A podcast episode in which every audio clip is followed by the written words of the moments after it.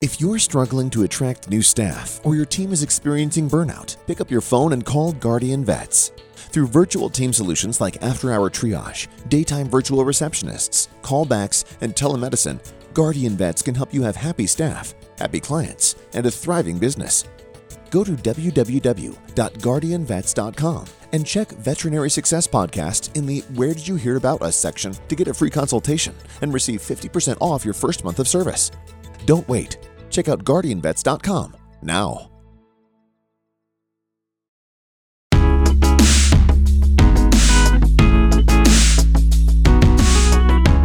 Hi, everyone. Welcome to the Veterinary Success Podcast. I'm your host, Isaiah Douglas, and I'm excited that you're here. And with that, we're going to jump into this week's podcast here in just a second. We're going to hit up our sponsors that help make the show possible. There's lots of companies that I believe in that I think help veterans across the board, whether it's find a job, hire talent, become more efficient in their practice, all those things, right? So these sponsors mean a ton to me. So I know a lot of people will fast forward or skip through them. But if and when you're looking for help and some of the solutions they offer, I would highly, highly encourage you to check them out. And so with that, no further ado, jump into the ads and we'll get right into the show. So thank you for listening and uh, enjoy. I get it, Isaiah. You talk about Bitcoin all the time. Well, as I go out and about, I continually hear the demand for I need more Bitcoin education, or I don't really understand. I hear you talking about it. I know you're passionate about it. I know you have a lot of conviction, but I need more info.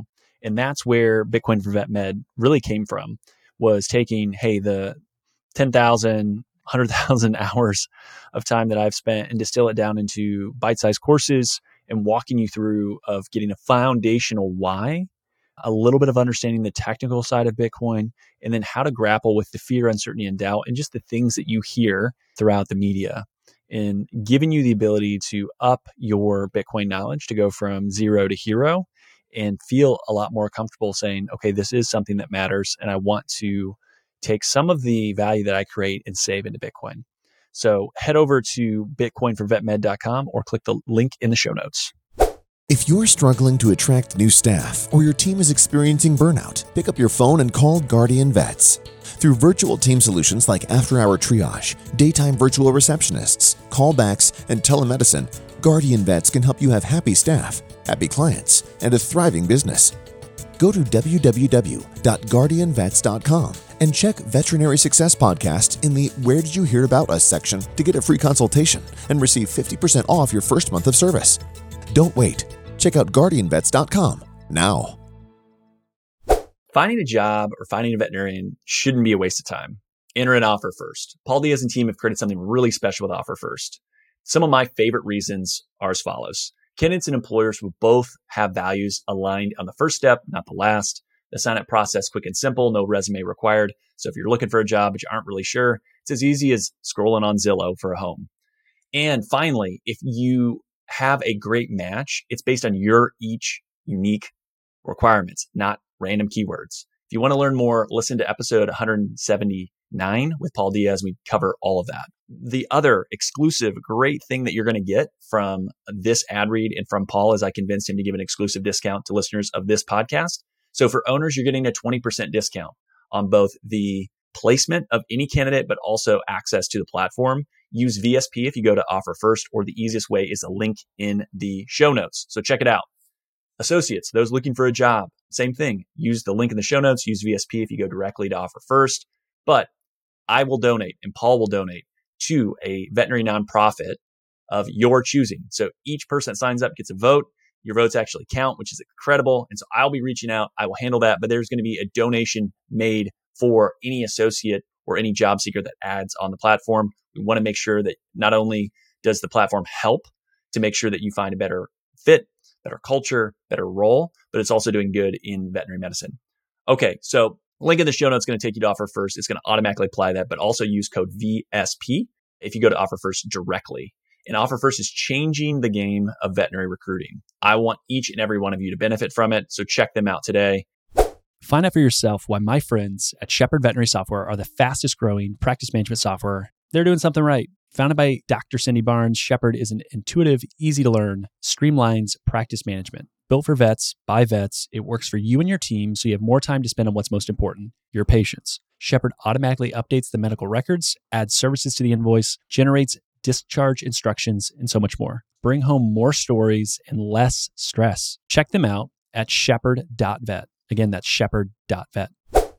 Today, I am happy to invite a new guest to the show, Andrea Crabtree. She's the owner of Fur Paws Consulting in Orange, California. She's been doing that for a little over a decade and has her Bachelor's of Science in Animal Health and has also become a certified veterinary practice manager and received her certification as a professional in human resources and also has the California Professional in Human Resources, which I know California is special. Since you're out there, you got to get extra certifications for California.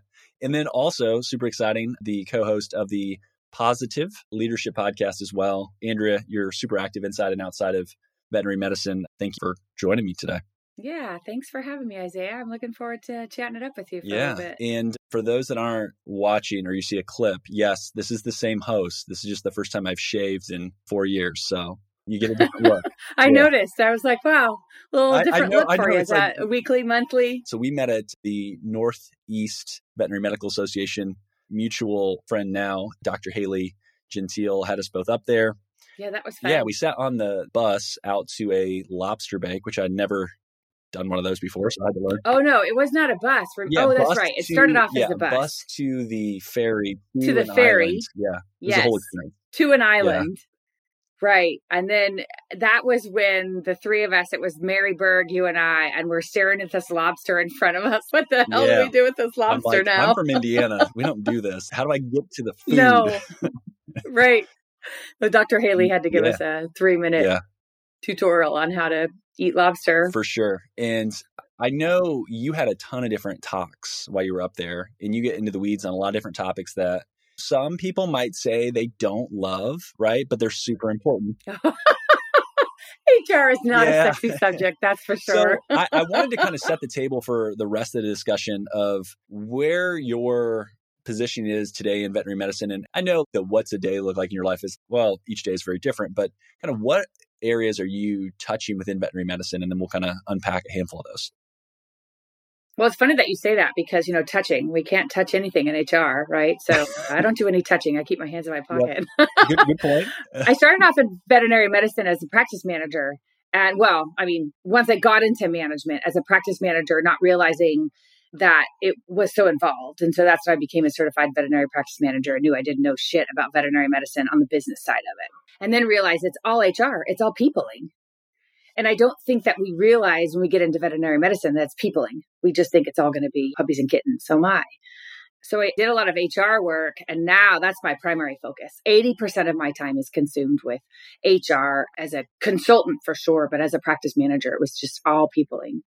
So a day in the life of a lot of peopling, a lot of reviews, a lot of interviewing, a lot of feedback, a lot of coaching, a lot of training, and that can come with practice owners, that can come with practice managers, that can come with teammates just working side by side with them on, hey, this is how you can do whatever it is that you're doing even better. I kind of default to my mantra is 100% of my job is to make you better at your job. So, whatever it is in vet med that you're doing, my job is to make you better at whatever that is. So if it's better practice owner, better practice manager, better technician, better lead, better supervisor, better financial advisor, better whatever your piece of interest is in veterinary medicine, it's like let's do that better, right? So it's a lot of people. Yeah, I love that. What do you think's most underappreciated by veterinary hospitals that you see today? The team, the team, and so the whole entire yeah, team. So when you say yeah. when you say the team, is it just how impactful that is for things to run? Is it the influence that they have? Is it yes, Isaiah, all those things and more? So I think of veterinary medicine as being, as our fellow friend, Dr. Peter Weinstein, he always kind of compares veterinary medicine to Noah's Ark and how we are still practicing for Noah's Ark days. And I think of veterinary medicine being very traditional in that sense of being either an owner centric practice, being the practice owner or veterinarian where everything has to go through the veterinarian, or a client centric practice where we are so focused on the client and the client needs. And that's our primary focus. And both of those have pros and cons. And I like to think of where I try to build my practices as more of an employee centric practice with the philosophy that if you are appreciating, coaching, training, supporting, paying your team members and your employees appropriately and pouring into them, whatever that looks like, then they're going to in turn be engaged and happy and want to come to work every day and be amazing team members that want to have better client care, patient care, veterinary care, even to the extreme. I pick that word purposely, the extreme of making sure that whatever it is that they're doing, they're the best at their job that they possibly can be. And that's not to say that they don't go off track at some point in time because everybody does, right? But when you have an employee centric practice, and they're working on all of those things. Practices tend to be more profitable because we're not having turnover rate. They're more profitable because the clients are happy. They're more profitable because we have better client compliance, because the patient care is better, work life balance is better, all the things. So when you ask that question, no, I didn't answer it directly. I say that because it's multifaceted, like you said. Where is it all of these? Yes, it is all of these. I think we underappreciate our teams. And that means a practice owner being a team member. We underappreciate our practice owners. We underappreciate our associates. We underappreciate even our vendors.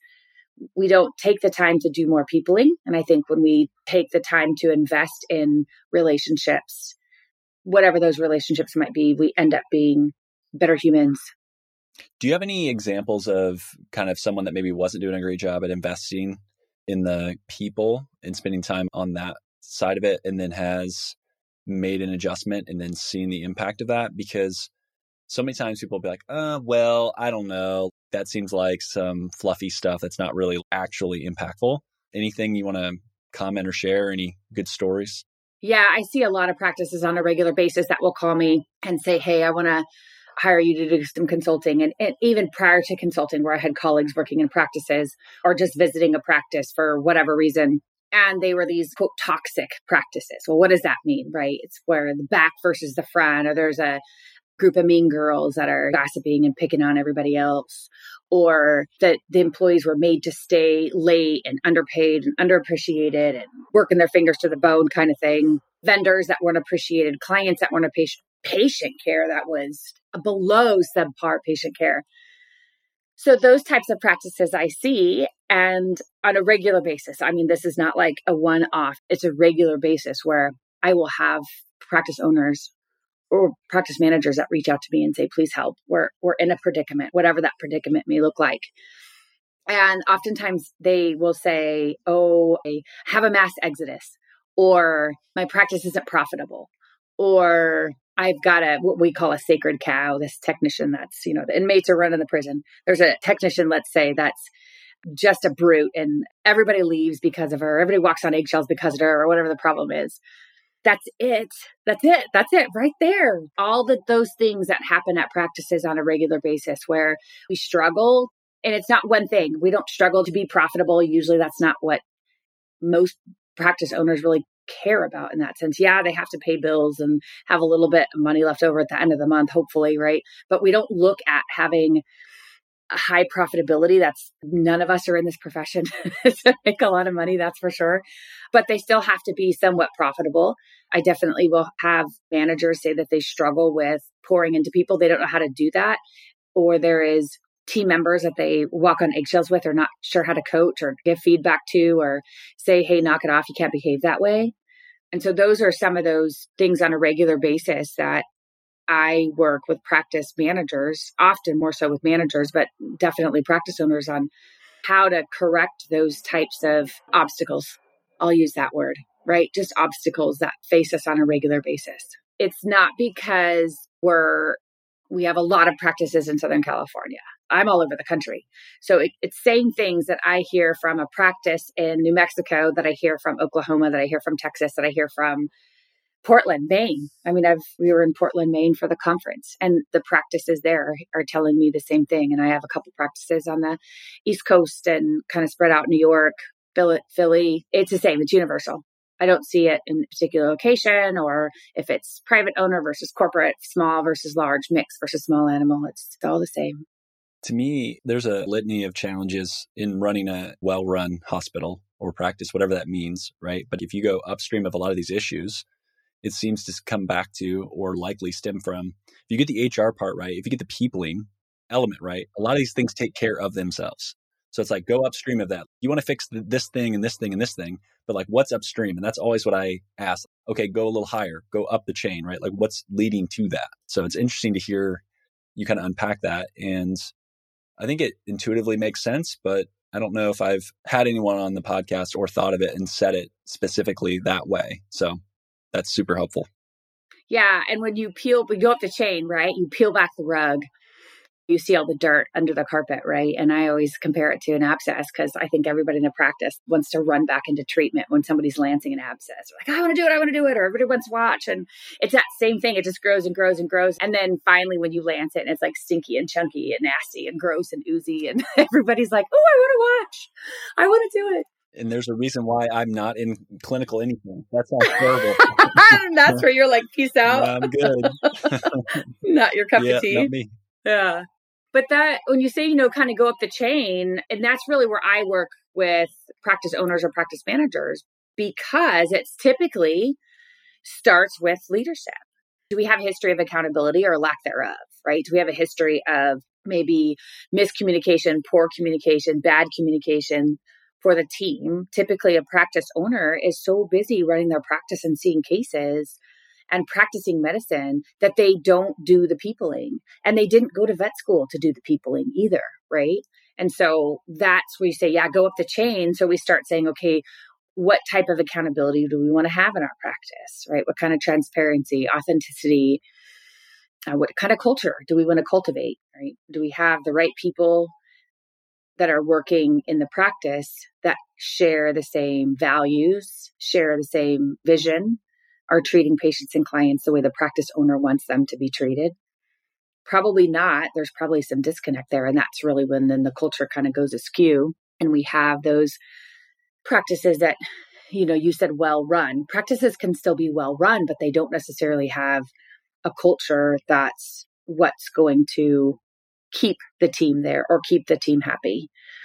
And that's really, to me, the core of making a practice successful is decreased turnover, right? We want to not have to deal with, and I say deal with on purpose, deal with hiring and recruiting and firing and dealing with the drama of the Mean Girl group or a long term CSR that's just horrible to clients. It's just not acceptable. But the practice has allowed it for so long or didn't know what to do about it and didn't know how to correct it, didn't know how to write get us back right on the right track, going in the right direction. You talked a little bit about right there. So, from a leadership perspective, and I think of like talent is the recruiting piece, but then also the retention piece.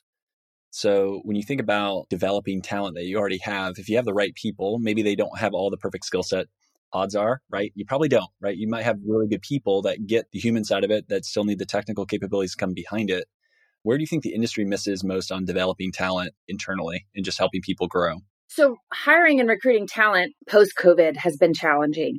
And even though the unemployment rate was really high, it was still just a challenge to recruit good talent. And in the veterinary space, it's really bad. There's not even a pool, there's not a pond, it's completely dried up. There's nothing there. It's non existent. It's getting better, but it's still non existent. And part of that is in the veterinary space specifically, it's less than half a percent that are unemployed. And if they're unemployed, it's probably because they're moving to another practice and they're just waiting to start their job.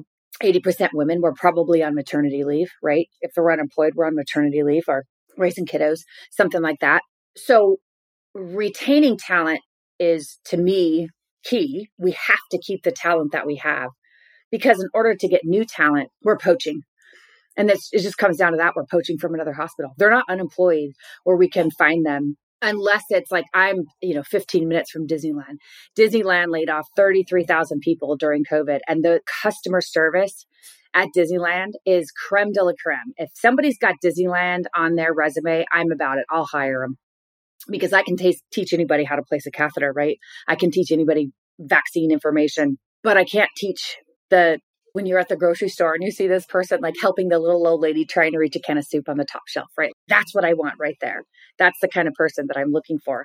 So my focus more is looking at not hiring for skill, which is what we did traditionally. I can teach the skill and I'm hiring more for either coachability or the willing and the desire to be better, right? Be a better human, be kind. That's that's really what I feel like I'm searching for in my talent now and it's becoming harder and harder to find those type of people. I'm looking outside of veterinary medicine where we never had to do that before.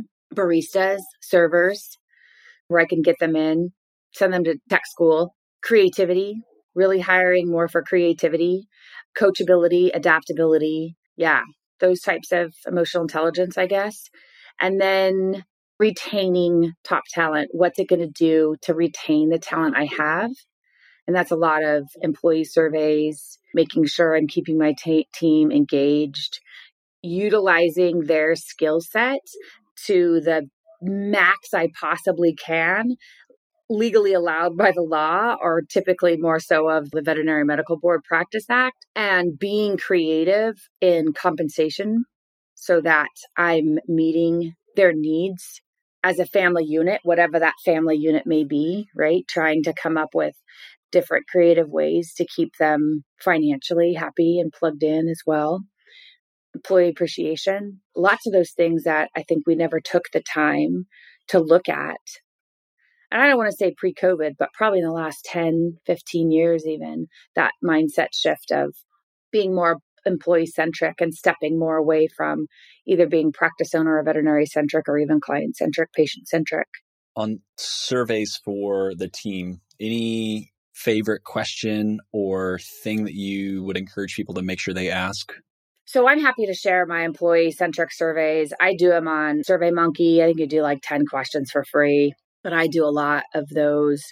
I usually poll my practices anywhere, well, probably about once a year, sometimes twice a year, depending off we're looking on trying to move a KPI from one to an you know, one thing to the next. If we're just tapping in, checking in, making sure things are okay, we'll do them like once a year. But it's a lot of things like do you feel comfortable bringing up new ideas to the leadership team? Do you feel that your team work well together to reach a common goal? I mean, I probably have 30 questions that on a regular basis I'll switch up. And some of them are the same, just asked differently. But I feel like we're really trying to get to the team to ask them, like, do you feel overworked? on busy days? Do you feel the leadership team has given you an opportunity to grow? When is the last time you've had an opportunity to meet with your leadership team? So I'm asking questions that are geared towards the employee of do you feel appreciated by the practice owner? Do you feel like the leadership team is meeting with you frequently and pouring into you? Do you feel like you have opportunity to grow at your practice? Those types of questions. And it has really nothing to do with clients or patient care. It's not about that, right? I feel like meeting with team members on a regular basis to give them a voice, then when you do a survey, you're not surprised, right? Yeah, don't ever ask questions that you're not willing to change. So don't ask a question about, like, say, pay would you like to make $5 more an hour? Well, yes, of course, everyone's going to say yes. But if you're not willing to pay $5 more an hour, then don't do that, right? Do you need health and benefits? Are they important to you? Well, if you don't offer health benefits and you're not going to offer health benefits, then don't ask, right? But if you really, really want to make a change, yeah, then ask the question. And then what do you do about it, right? Here's the results, but then what are you going to do to move the needle? How often do you like those in person meetings? And does it depend? You do at least annually? I do them quarterly. I like quarterly check-ins. That you can do the annual. Like I talk a lot about. I talked a lot about this at the New England Veterinary Medical Conference, and a lot of my lectures will focus in on if you need to do the annual performance review, that's fine. I get that structure. However, check-ins, I recommend check-ins quarterly, and it's meeting with the team member. How are you doing with your goals? Have you accomplished them? If not, what's standing in your way? How can I better support you? Those check-ins of is everybody being nice to you is anybody picking on you was your money getting into your bank account right do you need more scrubs what are the some of the is your schedule working for you right do you have any hiccups with those kinds of things if there's something immediate that needs to be addressed, somebody's coming in late every day to work late or something like that. We're going to talk about it right then and there. But if we're status quo, then I'm going to meet with a team member quarterly. And some team members will talk about something like I had a check in with a team member just yesterday, and he really struggles with talking with clients and feeling comfortable talking with clients. And so I told him I would be looking into some client service training for him and I'd meet back with him in another couple weeks. So we're going to circle back before the end of the month. I know Thanksgiving in there and he's taking a vacation too. So I don't know when I'll get back with him, but for sure it's on my calendar by the end of the month to give him two different resources of some webinars, right? So I may meet, meet back with him then in a month after that and say maybe the first of the year I meet back with him and say, Hey, how'd you like the webinars? What else can I do for you? So I may have that as a result of a check-in, but honestly, my check-ins are quarterly and that's why I say 80% of my time is HR because I'm constantly meeting with team members and I have 50 hospitals across the country. I'm constantly meeting with team members, right? What's going on? How are things? What are your goals at? What do you want to do? What do you want to be when you grow up, right? What are you getting good at? What do you suck at? What do you need help with? How can I train you or give you a resource to have more training in this area? If you can improve the health of an animal, you do it, right? Of course. That's what makes veterinarians special. You're mission driven. My friends at LifeLearn are the exact same way. For over 25 years, they've been partnering with you and your peers, providing affordable, customizable, online software solutions. These solutions save time, increase efficiency, and assist in managing all aspects of operations. Why? They want to help you improve your partnership with pet owners to improve pet health.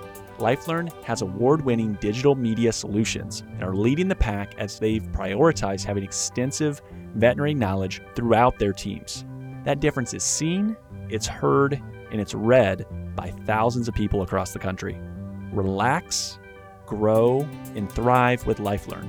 Click the link in the show notes for an exclusive offer to see how LifeLearn can allow you to get back to what you do best you talked about goals a couple different times there, which I think is great to help people kind of set or have something that they mutually agree on, like what we're working towards, which I think is important. I wanted to ask about it seems silly, but I noticed this a lot in talking to hospitals like job descriptions because I feel like having the goals and the job descriptions, like what you're doing, all should kind of align into the same thing. And it's amazing to me how many yes, times there aren't right. those things in place. Don't have yeah, that. Yes. And I have those. Like, I'm willing to share those. Please use them. VHMA has some on their website. I think job descriptions are important and job descriptions for a the CSR, right? Client service representative, like they can have a job description, but then Susie, the CSR, may have a different job description just because she maybe waters the plants and she does sympathy cards and she does something else, right? So her job description may be a little bit more in depth than just like the basic CSR. But if you don't have job descriptions, they're super easy to get done, right? You just tell Susie and Bobby and Joey, hey, I need you guys to write down everything that you do every day, every week, every quarter. And then you type it all up and you go, hey, look, there's a job description. And there's some things that you have to add in legally to make sure that you things like that you have to sit stand push pull bend twist lift up to 40 pounds a day and those kinds of things that you want to put in there. If there's any education requirements you know you got to be licensed to do this that kind of thing. You got to add a little bit to it but it's easy to have employees create their own job descriptions and then flesh them out a little bit more. And then, yeah, Susie's job description as a CSR might be a little bit different, but we need to be using those job descriptions for how we're creating job ads, how we're doing recruiting, how we're hiring, how we're coaching, firing, disciplining for sure. And then, yeah, the goals are I like having a minimum of three goals on an annual basis at minimum. One of them is usually a hard skill, like 10 successful ultrasound guided cysto sticks in three months. That's what we call SMART goal, right? Specific, measurable, realistic, attainable, timely, where we are saying, this is exactly what I want to see you happen, right? So that's like a hard skill. A soft skill may be something being a team player. And a team player could be like showing up on time for Pete's sake where they've got a chronic problem of oversleeping. And that's not a team player because you're putting a lot of other work on the rest of your team. A soft skill could be something like working on their communication. So the guy I was telling you about yesterday, he's working on his client communication. And that could be a soft skill for him. That's really stretching for him. He's an introvert. He's very quiet. He's very soft spoken. And for him to have a conversation with a client makes him an itchy wool sweater. He just does not like that.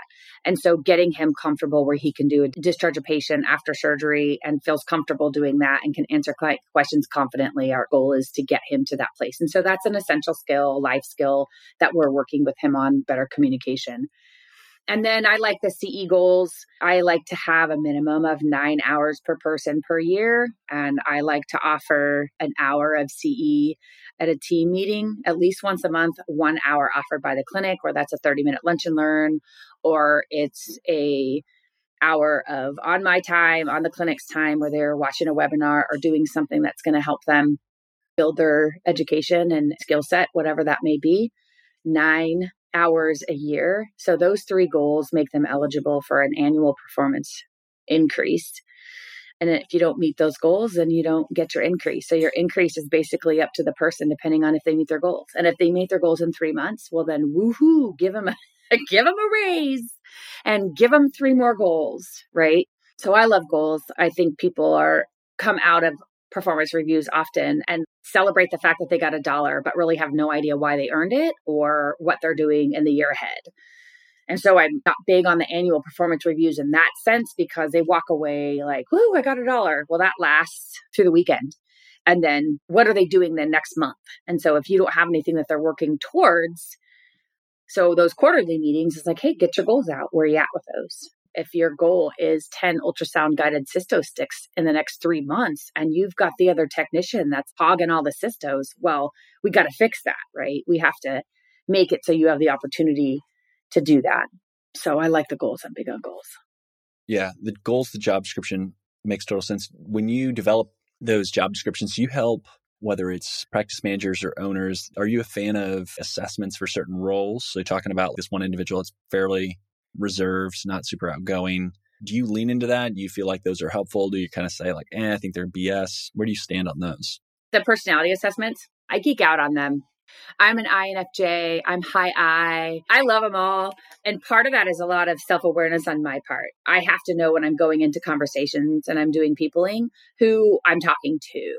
So if I'm going in and having a conversation with an introvert that is reserved and does not like to talk about feelings and is a type C on the disc. It's going to be short and sweet. There's going to be a couple yes no answers. There's going to be a spreadsheet and then off they go, right? And I'm going to give them an agenda in advance so that they know what we're talking about. So for me, it's more of who I am and then who the person is that I'm going to be having that conversation with.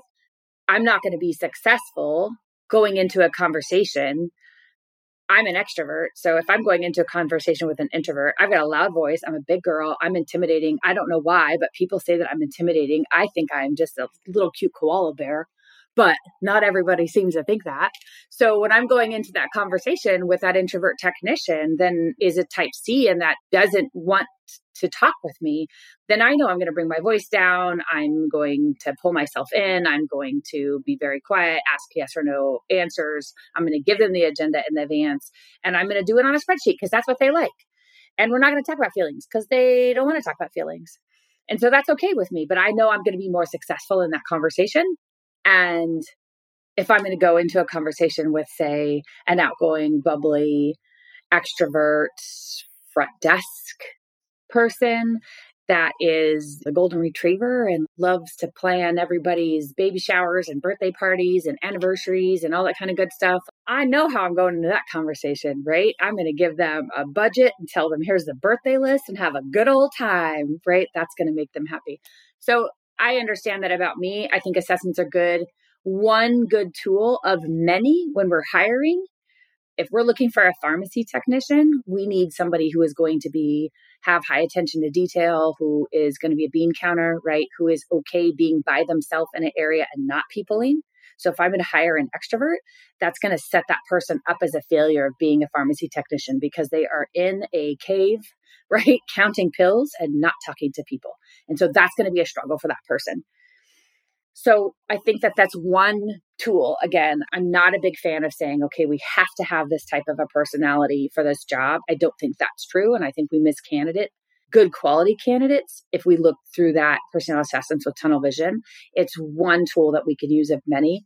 when we're talking about hiring and promoting and transferring and putting personalities together. It's useful, but it's not the end all tell all. Yeah. And like you mentioned, it's not like you have so many applicants that you are going to be screening through them and be able to make that like, right. decision there. But it's helpful, right? It's something that you can leverage. And hopefully over time as there's more applicants or you have more flexibility in who you're hiring you can use that as like a, one of the criteria not the criteria and they're fun even doing it with a team because i think when we do them as team building exercises we learn about ourselves but i like having them either there's a couple drug reps that have done them for me and we've done the neuro colors and the dog breeds and then they wear the dog breed sticker on their name tag so we all kind of laugh during the meeting about, oh, look, there's the border collie and oh, there's the golden retriever. But then we know when we're going up to that person, if the border collie is going to go talk to the golden retriever, well, actually, it's going to be the inverse, right? The golden retriever is going to go talk to the border collie, and the border collie's working and they're busy and they're getting things done and they're checking boxes. And they don't really care about the taco truck that's coming next week to celebrate Susie's fifth anniversary or whatever it is, right? So the border collie's like, just give me the budget and I'll put it in the spreadsheet and then save me a taco. so I think it's good for teams to recognize then when they need to talk to each other, who they are and how they're communicating with each other and how they can not necessarily take things personal all the time. I use the word Q tips quite a bit, quit taking it personally because I think we often take things personally when we shouldn't. It's a personality type. And when we understand each other's personality just a little bit better, I know that I'm not going to take offense when the border collie barks, no pun intended, right? Barks at the golden that says, like, hey, listen, I've got a deadline. I'm busy. I'm working. Go plan your party and let me know how it went, right? Don't take offense to that. That's just their personality type. So it can be great for team building and interpersonal communication in a team. And it's fun. It's silly and it's fun. And we should have more fun at work. Agreed, there should be more fun at work. And it is applicable and it's helpful, right? Because at the end of the day, communication is such an important component, not only to the end client, but internally so that things don't get missed. Is there anything on communication that you would want to add there? Because I think that is such a huge, vital component of a again going back to this topic or idea of a well-run hospital and one that's functioning at a high capacity? I think practicing at communication is something that we don't make enough space for and i think we just have to draw attention to it and just point at it and say we need to do better at it so let's practice it on a regular basis. Uh, a lot of people run when they hear the word role playing so I just say practice conversations where we just go in and say, let's practice this conversation. And so when we practice it, we're going to get better at it. And so if you have some struggle, a miscommunication with a team member that's upsetting you, why don't you go in and have a practice conversation with them where you can say, Hey, so yesterday when this happened, it hurt my feelings and I'd like to talk to you about it and practice how we can converse better. And that seems to be more palatable to team members instead of saying role play and again, just drawing attention to we're not perfect. And I'm going to try to have this conversation with you, but I might cry. I might get emotional. I might get red. I might get sweaty palms. I might throw up, like all the things that happens when we have difficult conversations. But when we start off with saying, we need to have this conversation, we need to talk about it. And I reserve the right to take a break at any point in time or put it on pause for another day or try to get through it. But at least we attempted to have the conversation. And the more practice we have, more attempts we have, the better we get at it. So if we just talk about the fact that we need to talk more, what does that sound like? What does that look like? What does that taste like, smell like, feel like on a regular basis? We just draw attention to it. It's super uncomfortable. Nobody likes to do it. But that's why there's a breakdown in communication because we're not practicing it. We're just not doing it. So point it out, right? Have the conversations. You definitely can get training. I mean, there's again, go back to your reps that you have good relationships with. There's frank training, there's crucial conversations. I mean, there's so many resources that help us with these types of communication training, but hiccups and obstacles, to me, there's no reason why we're not spending more time well, just because it's uncomfortable, but that's why, right? Like yeah. nobody wants to be uncomfortable. Nobody wants to wear the itchy roll sweater. Yeah. Any business, regardless whether it's vet med or communication, can always be improved. And it's like fundamental for things to Yeah. work and flow. So the fact that it's not regularly done and practiced and encouraged is Right. kind of nonsensical because there's so many other businesses that they make a big effort and a big push to do that. So it's natural that yeah. one big thing should be Yeah, like, it's not how can veterinary get better at communication, period. It doesn't need to be technical communication, just communication. And it develops us personally and professionally, right? Yeah. It's stuff we use at home with our friends, with our family, with whatever. It's not just work. It's not technical, like you're saying, right? It helps us be a, just a better person all around. Absolutely. So I want to switch to more like a macro, big picture question, which I know is kind of like a hard pivot, but I do that at times when I just want to get someone's opinion. And it's like, I don't know how to weave this into these other questions. But there's this thought, and it depends on who you talk to, but there's a lot of people that will say, hey, private practice is going to thrive. It's going to be awesome. I fit in that group, right? I think there's tons of opportunity. And there's others that are like, mm, I think corporate is going to continue to dominate, take over. It's going to be harder and harder. You see a lot of different hospitals, a lot of different people all over the country, as you mentioned. What is your take on private practice versus corporate, thrive versus struggle? How would you answer that if someone would ask? So, since COVID, we've seen a lot of venture capitalists with a lot of cash buying up a lot of practices. And now that well has dried up, right? We're starting to see it halt on some of that Q4 last year, all the way through this year. It's trending down. We're seeing a lot of those buying groups buy each other up, right? And we saw a jump from 2019 to current of the amount of corporate practices went up significantly, exponentially in just a short amount of time. However, I think corporate practices don't always realize that our profession is not transactional. It is not buying a car. It is not buying groceries. It is not transactional. Even though it is a service based business, it is not transactional the veterinary space, unlike almost any other profession, is relationship based. And corporates, in my opinion, my experience of corporates, not all, but I'll say the majority, just like when I say private ownership, the majority, in corporate medicine, it's very transactional. As an employee, you're a number. As a client, you are an average client transaction, you're a ticket, right? And they miss that relationship piece of it on the flip side, I see private ownership. And again, I'm talking macro level, right? The majority have more relationships with their clients. And that's where that trust comes in. And because our profession is so relationship based, I see that private ownership is always going to be a must, a requirement in veterinary medicine because pet owners need to have the relationship with their veterinarian in order to thrive in that particular practice or in that particular setting. So for me, my opinion, I definitely think that there's going to be always a piece for corporate, always. There's going to be a place for them, just like there is for private owners. But I do think it's always going to be the higher majority is going to be private practices because the relationship is so important to our clients. And that's obviously who pays our bills. Yep. Thank you for that. I appreciate it. And I would say totally agree. And it's something that others have, I think, touched on in ways, but I love getting different opinions and, and different perspectives on that. What's something that I haven't asked about that's maybe on your heart or mind in regards to just the broader vet med community that you would want to share or pontificate about?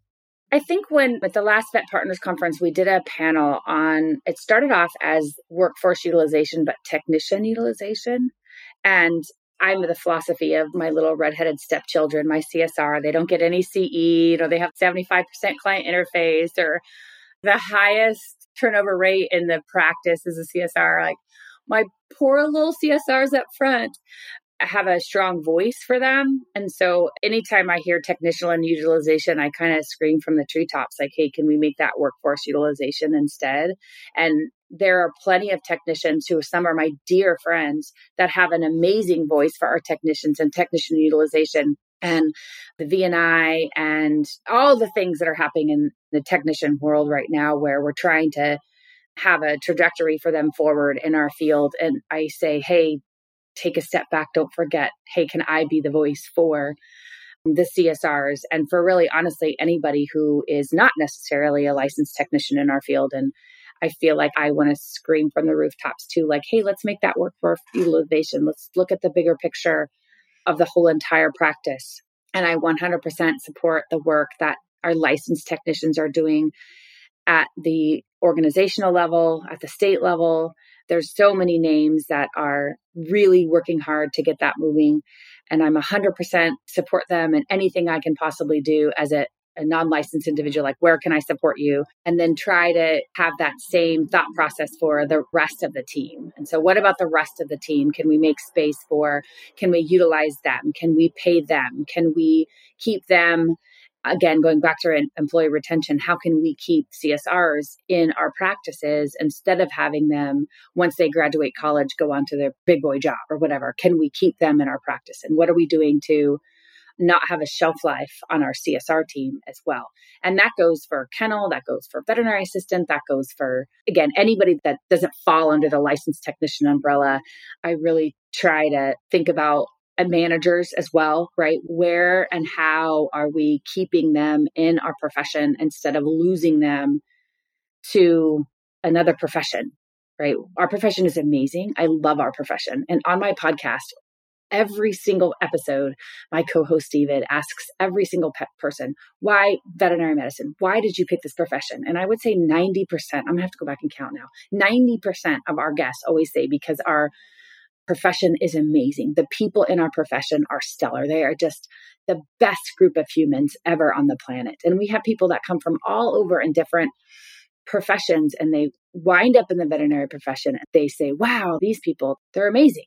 And so we're losing them. And that makes me sad. That breaks my heart that we're losing them. And so, what are we doing for our entire workforce to make sure that we can keep them, right?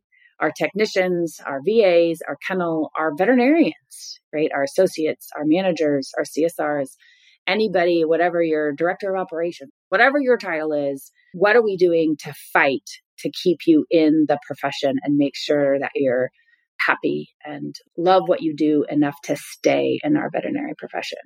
So, as we close, I always allow a guest to ask me a question, which I know is a little for you, it's a little different because I know I'm going to join you on your podcast. You get to ask me lots of different questions, but I'm going to carve it out still. And I know you probably have one, and it can be something about what we've talked about today. It can be within vet med, it can be completely out of it. Any question you want to kind of lob back my direction? What's your why? Hmm. That's such a hard question to answer succinctly. But I think today it's this ideal combination of what I would like to do and what I'm striving to do is take this idea of within veterinary medicine, there's this frustration at times, and you even talked about it earlier. You didn't join this profession to make money, right? And it's just like sometimes I feel like people talk down to like, oh, woe is me, we don't make any money.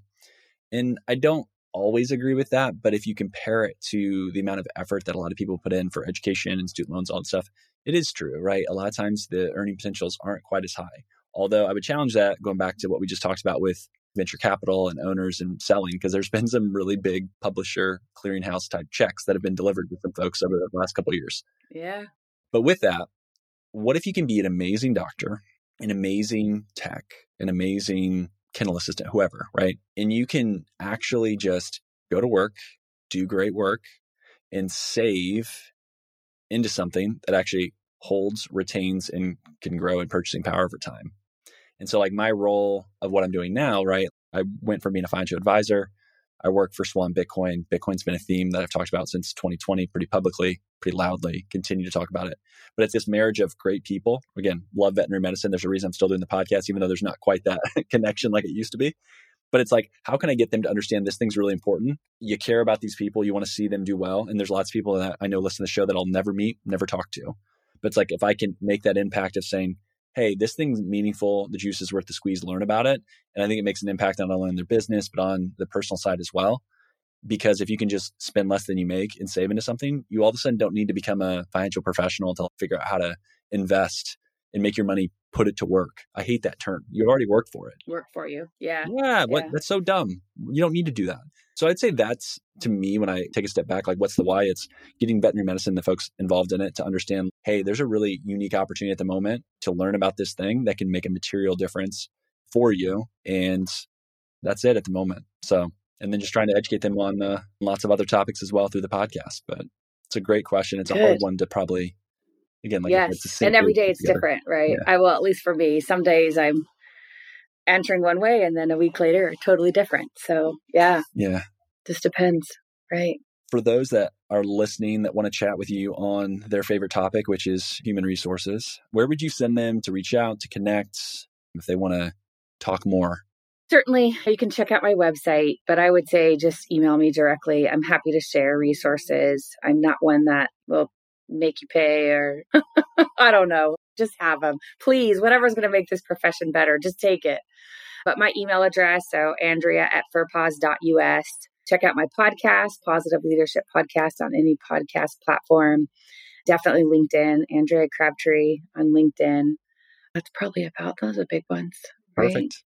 I'll make sure they're Yeah, linked and connected and all that stuff in the show notes as well. But thank you so much for taking some time. Yeah, Great to connect This with was you. fun. Yeah. I Look appreciate it. forward to it and chatting some more this week, right? Yeah. We'll talk later on. Yeah. Roll Okay. We'll beer do it both. all over again. Yep. Take care. All right, Isaiah. Have a good rest of your day. You too. Thanks for listening to today's show. The comments made on today's show should not be taken as investment tax or legal advice. All comments are for educational purposes only. However, you are intelligent enough to make decisions for yourself. So I do encourage you to dig in, learn for yourself, and not just outsource every decision that you make. You should talk to your professional team if you have one before implementing anything that I talk about, but also make sure they know what they're talking about. Push them, question them. That's healthy. That's okay. Oh, yeah. And you should probably own and learn a little bit about that Bitcoin thing. The biggest compliment you can give to me is to share the show with a friend or the podcast if there's another episode that you really like. That helps folks find it, that helps it grow. Um, reviews are critical. The Apple Podcast is the platform that's predominantly used for how people find the show. So if you have three minutes, love the show, please head over, give us five stars if you believe that's what we earned. That would help more people find the show. Also, if you're new, go to YouTube. It's a channel, uh, putting up all the videos there as well. Sometimes it's going to be more interactive. Other times it's just going to be the conversation. So vainly, I want to get 100 subscribers so I get the vanity URL. That's the goal. We're on our way, but not quite there yet. For all of today's links, information, head over to veterinariansuccesspodcast.com. You can also subscribe via your favorite podcast platform so you won't miss any episodes in the future. And finally, if you'd like more information, insights, or have the ability to, for your voice to be heard, join the Facebook group. You can search for the Veterinarian Success Podcast on Facebook or head over to veterinariansuccesspodcast.com, scroll to the bottom about your host, click on the Facebook icon. And thanks again for listening. I appreciate you. All right. So there are a lot of great job postings that I want to get to. And so we're going to start off with Bayside Hospital for Animals. Great work life balance in beautiful Fort Walton Beach, Florida. No weekends, Monday to Friday, 8 to 5, no on call or emergencies. It's appointment only here. Currently a two and a half doctor practice, new owner in 2021, bringing some fresh life into the hospital. The new owner had been there for six years prior, working, so definitely understands the team, the processes, and the community. Lots of investment in people and new equipment. ProSal is the pay structure. Far too many benefits for me to list. Email Bayside Vet 251 at Yahoo or call 850 864 1857. Join a thriving, growing small animal practice in Vermont on the Quebec border. Full time ideal, part time is considered. The idea is to start with yes with the team, patients, and clients in outdoor woman's paradise while uh, being able to practice high quality medicine. Compensation is write your own structure within production capabilities. Literally, it is the owner wants to t- find the right person and is happy to negotiate, chat through, and find the right fit. If you want autonomy and a boss that enjoys teaching, reach out to Newport Veterinary Hospital. You can email newportveterinaryhospital at gmail.com. North Central Indiana, looking for an oasis in the chaos. Who isn't, right? Come join the amazing team at Fulton County Veterinary Clinic. They strive to foster a fun, fast paced work environment while providing quality patient care. They utilize the support staff efficiently so that the doctor is available practice medicine and do what you're trained to do in less time on paperwork, which is great. Lots of investment in new equipment and technology to support you, full time or part time available. Small animal and exotics are both seen there, so no ER, no on call, no weekends, competitive salary with sign on bonus offered, and far too many benefits to list. Go to Fulton County Veterinary Clinic So type that in and you'll find the job posting there.